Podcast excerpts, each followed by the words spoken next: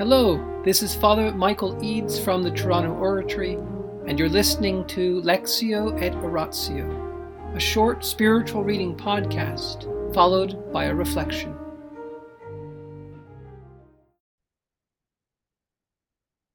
Mother Teresa, Come Be My Light, the Private Writings of the Saint of Calcutta, Chapter 10, continued. Section 7 I accept whatever you give. After receiving this letter, Father Neuner offered to meet Mother Teresa in Bombay, but she objected. I have absolutely no engagements, as I know nobody in Bombay. I am only thinking of those three long days, sitting for hours at the meetings. Anyway, this too can be for the greater glory of God. Don't come. I have nothing to say. Only please pray for me. I am happy. Today I made a new prayer.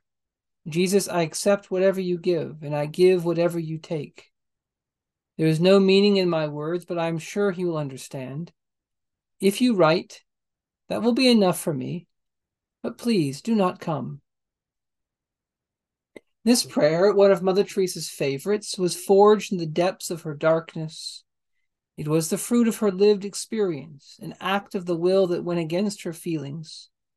Later, she transformed it into her oft repeated exhortation Take whatever he gives, and give whatever he takes with a big smile.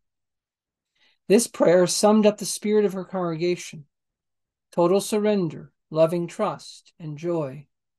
She expressed the same resolution in another of her frequent counsels Give Jesus a free hand and let him use you without consulting you. Mother Teresa regretted refusing Father Neuner's visit, but since she felt like an ice block, she deemed it inappropriate to take advantage of his availability and then waste his time. She was nonetheless grateful for his letter. I just received your letter, and it made me very happy. Thank God, Father, I don't have to speak. I pity the nuns and the fathers who have to speak before so many. But thank God they have it all written, so it won't be so difficult. I'm sorry I told you not to come, but really, it is not worth it, as my soul is just like an ice block. I have nothing to say. You say he is so close that you can neither see nor hear him, not even taste his presence.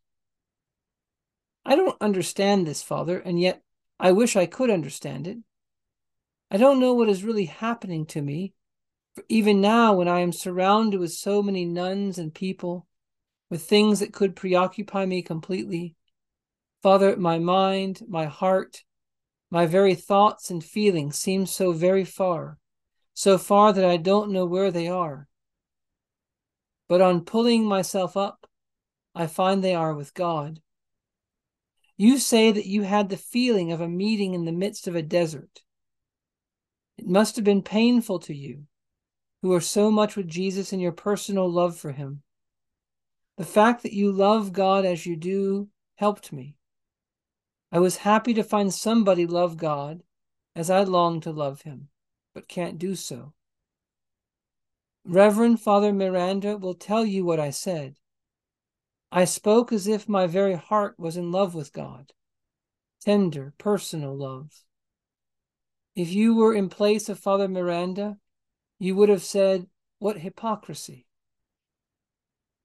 Most of the nuns thanked me for speaking. I really did it because you wrote to me to do so.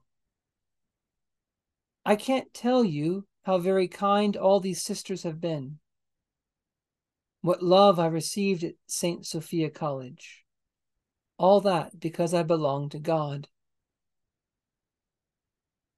Excuse writing as I am writing in the moving train. Mother Teresa kept wondering at the paradox in her life. How could God be so close as Father Neuner maintained, when her feelings indicated the opposite? Yet while her feelings continued in this treacherous game, she could not deny that her whole being was fixed on him. Others were drawn to her precisely because they perceived this closeness to God. And though she still feared being a hypocrite, she was witnessing to resolute faith and genuine charity, the fruits of her intimate union with God that she could not sense. Judging herself unable to reach God, she still rejoiced in helping others to get closer to Him. In the name of the Father, and of the Son, and of the Holy Spirit. Amen. Angels of God, our guardians dear, to whom God's love commits us here. Ever this day be at our side, to light and guard, to rule and guide. Amen. Most Sacred Heart of Jesus, Teacher of teachers, have mercy on us. Saint Philip Neri, gentle guide of youth, patron of thy own, vessel of the Holy Ghost, pray for us. In the name of the Father, and the Son, and the Holy Spirit. Amen. What's the analogy that Father Neuner used to help Mother Teresa try to understand her situation? That is, what example or illustration did he try to use to explain how, on the one hand, she could be so close to God and yet not perceive his presence? Well, the analogy he used was that God had pulled her very close. That it was precisely because he was so close that he, that she couldn't see him. You know, to get something in focus, it often have to be at a distance. To get a good look at it, it has to be, you know, not right up against your face. Or pre- if something's pressed up against you all the time, like clothes or something, at some point you don't feel it because it's you're just so used to it. Well, that's the kind of thing he was telling Mother. He's so close that you can neither see nor hear him, not even taste his presence. Now, what's Mother Teresa's reaction? She says, I don't understand this, Father, yet I want to understand it. So it's an analogy, in its example. He tried to have it work, and Mother Teresa didn't find it that clear, that clarifying. So let us just tonight realize that sometimes what we say will be helpful. And sometimes what we say to people won't be helpful. And we can't be too bothered or too worried about getting everything perfect. We have to try. We say what the Lord wants us to say. We say what we think we're supposed to say. We try to help people. And then we leave the consequences with God.